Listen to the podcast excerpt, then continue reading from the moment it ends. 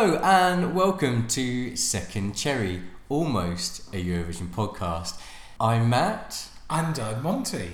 Hi guys, how are you doing? How are you doing out there? How are you doing, Monty? I'm very well, thanks. How are you? Good, good. It's been a, it's been a busy week for us both. It has indeed, yes. We've had lots going on. We are. We're, we're, we're in uh, uh, Second Cherry Towers at the moment, but, but the new Second Cherry Towers. The new Second Cherry Towers, my new home in East London, isn't it? Yeah, so we've gone from North to East London. So And here we are. here we are.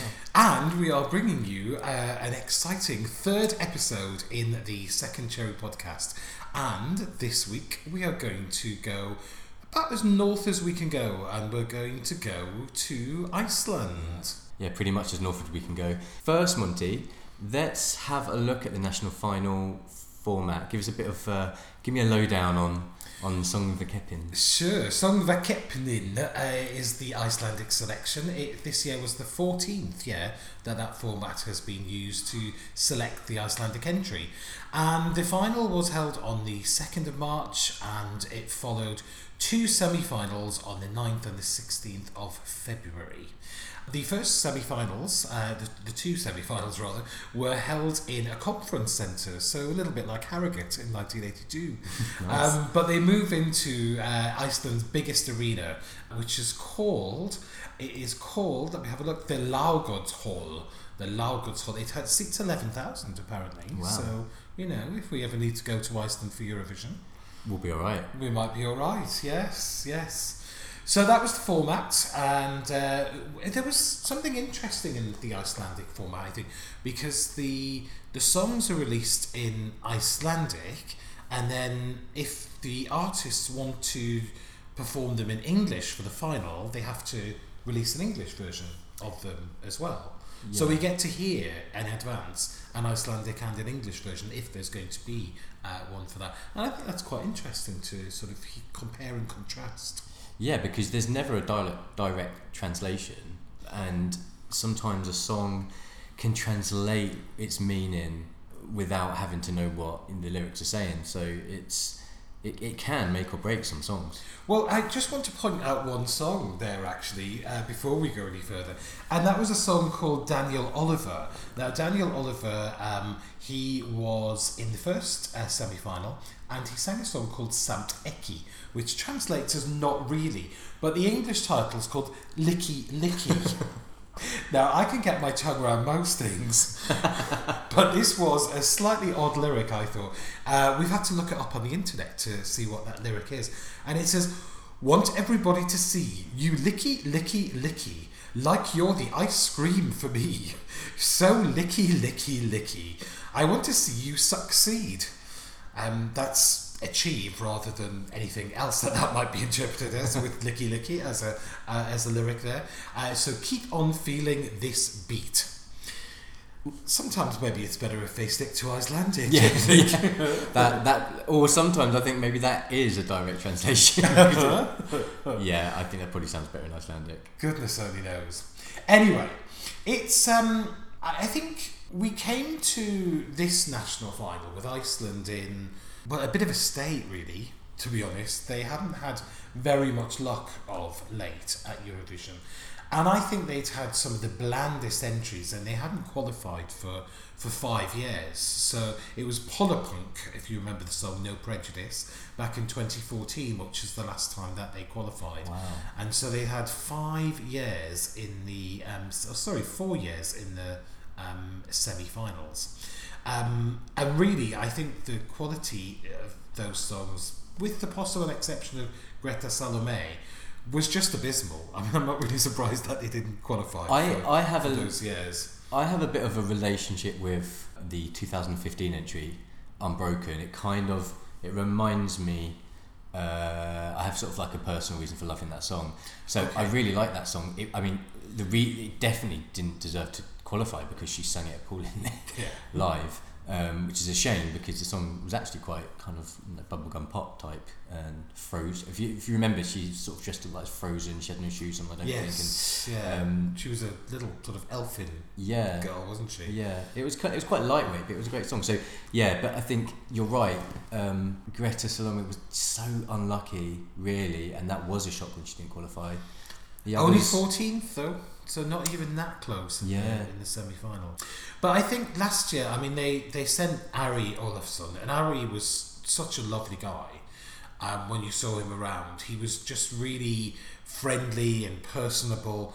But my God, they give him a dog of a song to take to Eurovision, uh, one that was completely uh, uncompetitive, and it wasn't really any surprise when they finished nineteenth. So this year they needed to do something different. Shake it up. And you know, I think they managed to shake it up just about as much as anybody could uh, when they selected Hatari to send to Eurovision. what can we say about Hatari? They they were divisive. We've spoken about that before on Mhm. the podcast. I'm not sure people understood fully what they were about. I think people heard it was a load of noise. Um, it was the visuals were interesting, you know, like BDSM on mm-hmm. stage, but there was it wasn't a song about hate. It was actually a song about love. But that misunderstanding, I think, kind of hurt them a little bit sometimes. Absolutely, and I, I think people didn't realise that actually they were a performance art group. Yeah, The whole thing was a, a, a performance, and there was actually much more to the performance than just what you saw on stage. So they'd set themselves up with a false Icelandic brand that was sponsoring them, which of course was sort of ironic given they're an anti-capitalist group, Yeah. and they had this uh, supposed brand of uh, spring water that was sponsoring them. Um, and when you looked into it, uh, the spring water was um, uh, it's called Soda Dream, so it was a bit of a play on Soda Stream, uh, which I believe used to have factories in now occupied um, territory in um, in Israel. ah, And um, they they also um, said that the spring water was coming from a reservoir in Iceland, which has been polluted by industry. So there's all this going on in the background that I think people, if you if you bought into the Hatari um, project, which many people did, I mean, did. they- they- this was a song that I think surprised so many people because it really cut across um, lots of demographics. I mean, you had your, you know, your sort of Schlager-loving fanboys who were really, like, you know, backing Hatari all the way. Um, and you wouldn't necessarily have expected that. And I don't think that they were doing it just because there was a bit of bummage on, on show from Klemens. um, but um, I think, you know, people really um, responded to this. And I think it was exactly what Iceland needed. Um, I mean, we saw um, that they came 10th in the final. Um, so it was a real return. Uh, it's the first time that Iceland's been in the top 10 since 2009. Wow. And actually, that's when they achieved their joint best result ever in 2009.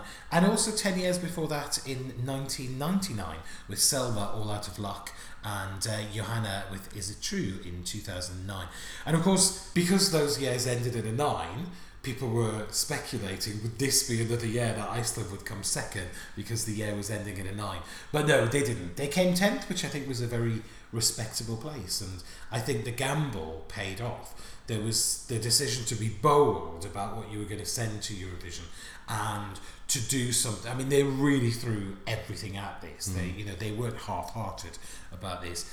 And even though it was divisive, that's the kind of sort of boldness I'd like to see from the UK. I mean, we were talking about that in the last episode, but that's the uh, that's definitely the kind of boldness and you know just being so different that I'd really like to see um, at Eurovision. Yeah, you know, live and die by the sword. You know, go, you know, go big. Absolutely. So, what are the other songs? I mean, I, I guess it's it, it's difficult to know where to start assessing the the also rans um, in a final that you think did actually choose the right song to go to Eurovision. But of course, that's what Second Cherry is all about. We're going to run you through some of the uh, songs that we that we didn't get to go to Eurovision, and we're going to pick which of those is going to be our second cherry for Iceland.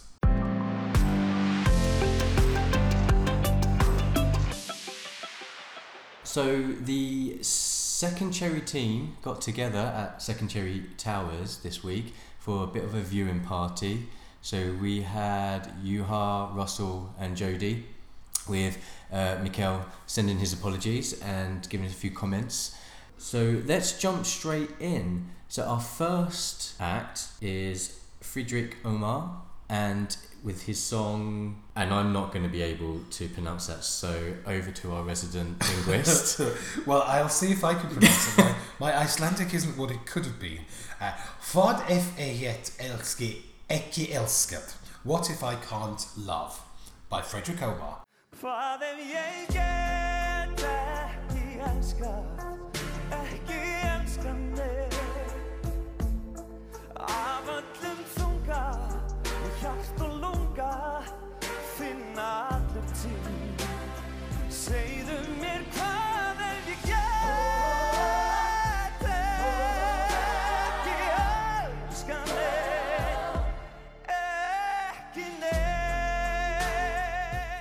So that was Fridrik. I don't know what you think, Monty, but I can see a comparison here where we know he didn't go to Eurovision, but if he did with this song, it's gospely. There's some similar camera shots to that of Swedish entry this year, John Lundvik. Oh. The fact this is a bit gospely, I wonder whether they would have been, you know, you make these comparisons when you have similar songs at Eurovision. I think this would have fared badly. I think I tend to agree. I mean, it's nice to see Fridrik back, obviously, when we have um, previous Eurovision contestants coming back to uh, the contest. I think it always piques a bit of interest in the fans. Yeah, he Um, was just to say he was part of Euroband from 2008. Yes, and he's been in and around Eurovision a few times uh, since, uh, also as a backing vocalist. So I think people were looking out for this. I think you know when when Fridrik and when Hera's names were announced, I think people were really um, looking to see what they'd bring to the competition, particularly because we hadn't had a great song from Iceland, and so people were going. Actually, these are two very very popular performers. Let's see what they can bring. I, I yeah, I get what you're saying about the the um, the the gospely John Lundvik connection. Um, a little bit more pared back though. I quite liked the presentation. The presentation, he was standing in sort of lights, like sort of laser lights, almost forming like a uh, sort of a round, not a cage, but a kind of a pattern around him. And that's actually felt like quite a sort of a leap forward for the Icelandic final. I thought that the um, the quality was actually quite good, and the, the production was, was quite good this year. But I think you're right. I don't. I think if this had gone to Eurovision, I think it would have struggled to qualify, and it just wasn't as bold a move as sending Hatari. Yeah. Um, it did come a, a relatively close second though. Um, it actually it won its um, it won his semi final by a huge margin. Um, he got almost fifteen thousand votes, um, and uh, the second uh, place song got just under four thousand. So it was a massive Yeah. amount of support for him. Then um, he was well and truly beaten by Hatari in the first round of the final, um, at 25,000 to 47,500. But when it came to the, the super final, when they, they pitched off together, I mean, he, Hatari was still well ahead. But um, in the second round of voting, there was 62,000 versus 52,000. So a lot of people kind of voting for Fridrik, maybe because Hatari was so divisive. Yeah. Um, but Fridrik was uh, very, very clearly the second favourite um, in Iceland this year. I think let's be clear. I think we both think that Hatari was the, the correct selection for Absolutely. for Iceland this year. They got it right this year for sure. Yeah. But Fridrik, well, you know, he, it was a good it was a good showing for him really to, to get through to the super final. And, Yeah. Yeah. Um, I think you've got to be pleased with that, haven't you? Really? Absolutely, absolutely. So moving on, uh, the and again, we're going to talk about the songs in the final first of all. So um, the next song is "Fighting for Love" by Tara Mobee.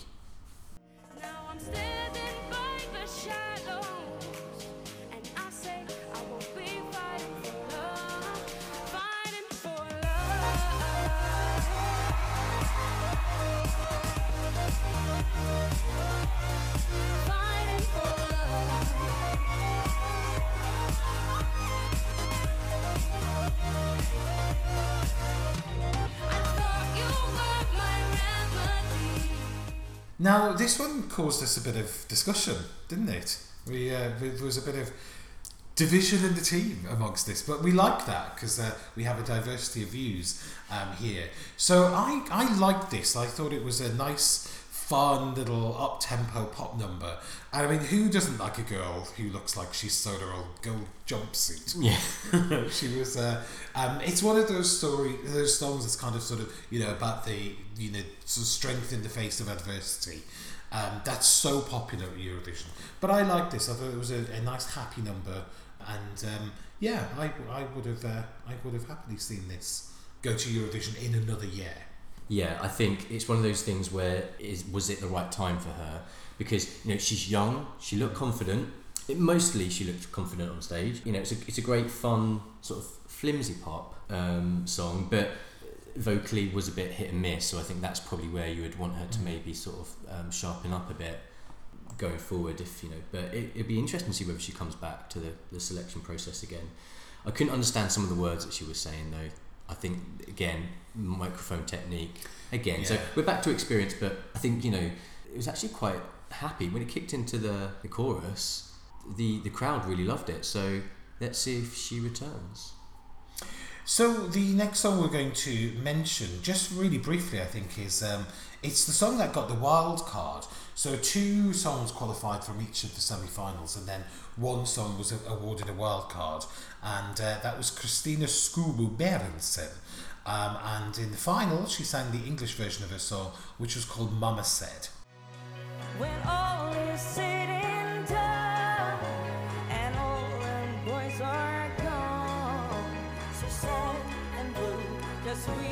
Are through forever. Mama said, bad, make your hair, so they never let you go, never let you go. Uh-uh. All I need myself, bittersweet, cause I always walk alone, cause I walk alone. I'm trying to remember, trying to recall what this reminds me of, and I'm not really sure. It's kind of sort of a, it's a fairly ordinary pop song for me. I don't really there's I can see why it didn't qualify in the first place, um, and I'm not sure I would have given this the wild card to be honest. No, I think it's catchy and maybe it works better as a radio song to hear it through audio rather than an actual stage show. It's kind of a yeah, it sang well enough, but I can't I can't really recall it now. Um, even now, yeah, that's that's a bit of an issue, isn't it? It is a bit, yes, considering we've only just heard it.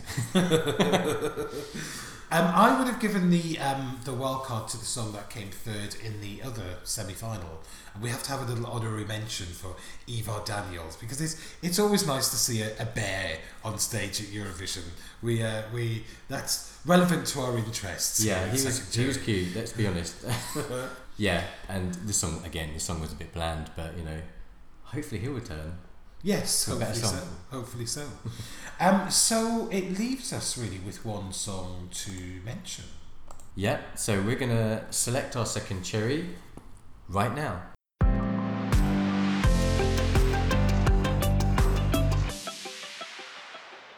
So you heard us mention her earlier on briefly.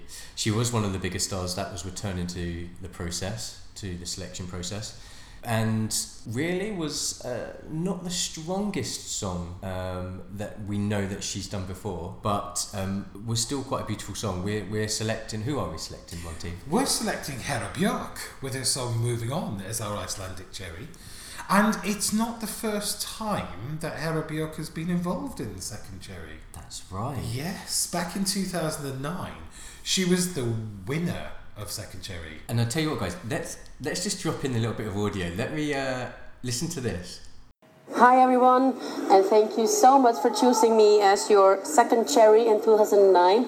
And give a grand welcome to your hosts this year, Jordi and Monty. Yeah. So that was oh, name check. Absolutely being introduced in our, the following year's show by Hera Björk was uh, uh, a real joy. She really embraced it. It was fantastic. Um, she was really pleased uh, to have um, to to have won our, our little show in here in London. But she was um, she was representing Denmark at the time, not Iceland. Uh, she she gets about. Our Hera.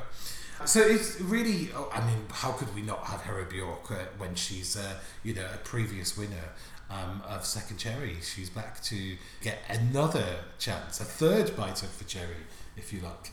Yes. So, well, let's let's hear it. This is it. This is our cherry.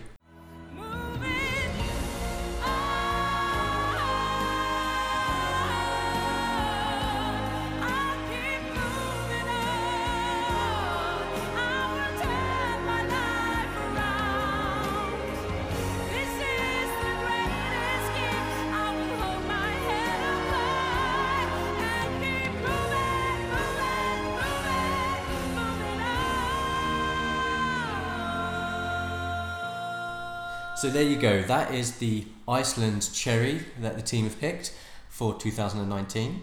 Hera Bjork. Moving on.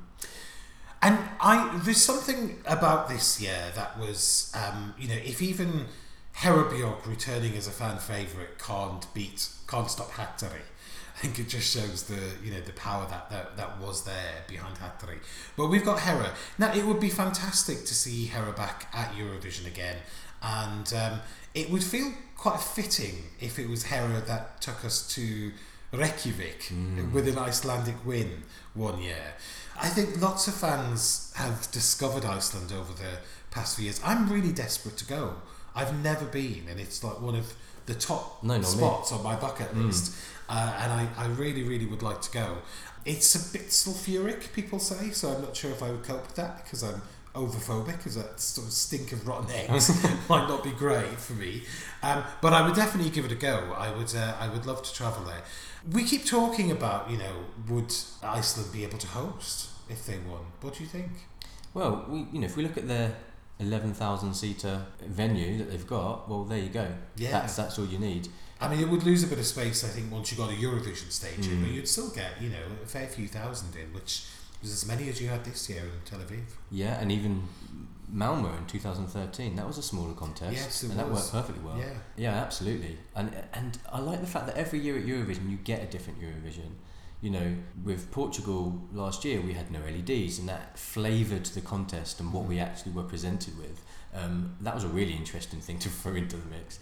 Um, this year, you know, it was Israel. There we had all LEDs back. Yeah. So, what would Iceland do? They would, would they, you know, it'd be interesting to see what sort of production they put together. They've, Absolutely. they've got a selection process, so they Yes. they understand how you'd put something like that together. Yeah. Yeah. I'd be really interested to see. So come on, Hera, come back, please. Come back to Eurovision. Take us to Reykjavik, or bring Hatari back as well. I don't know. Bring a let's uh, let's let's try something different. So there you go. There's um, our Icelandic cherry and our third episode in the podcast. So we just before we leave you, we just want to say a few thank yous. Um, because this podcast just doesn't make itself. Um, first of all, our logo and some of the graphic stuff that we've had for the website is by Tom O'Donoghue. He's um, he's from Tomodo Photography, so thank you very much, Tom. We also want to thank uh, Ross at Electric Kiwi for helping power our website and get that all up and, and running. Thank you, mate. Yeah, so I just wanted to just say a little thank you on air to those people. And you can head over to our website, which is secondcherry.vision. That's secondcherry.vision, and you can contact us. Where can they contact us, Matt? Hello. at second. Hello at secondcherry.vision. Yes. That's hello Hello. at second secondcherry.vision. You can also follow us on social media. We are on Twitter at Second Cherry. We are on Facebook at Second Cherry Podcast and on Instagram second underscore cherry. We're also very fancily on Apple i Apple Podcasts and Spotify. We are now, All yeah. these manners of marvelous modern technology. Um, so give us a, a look there. Give us a like. Give us a comment. It will help people find the Yeah, please give, give us a review. That helps us a lot. Yeah, and let us know your comments uh, over at the website or by emailing hello, at secondcherry.vision. So thank you very much for listening. Um, we'll be back next week with the next episode. And that's going to be. You've forgotten, haven't you? Forgot. Do you know it? I know it, yeah. Oh. I'm testing you. I'm Oh. testing you on air. Oh, wait, okay. uh, I'm I'm too tired. Is it Portugal? No, no. Is it Germany? Portugal. No. Is it? No. More Balkan. Ah, right. Is it Croatia? It is Croatia. Yes, well done. we'll be back next week with Croatia. Thank you very much for listening. Bye. Bye.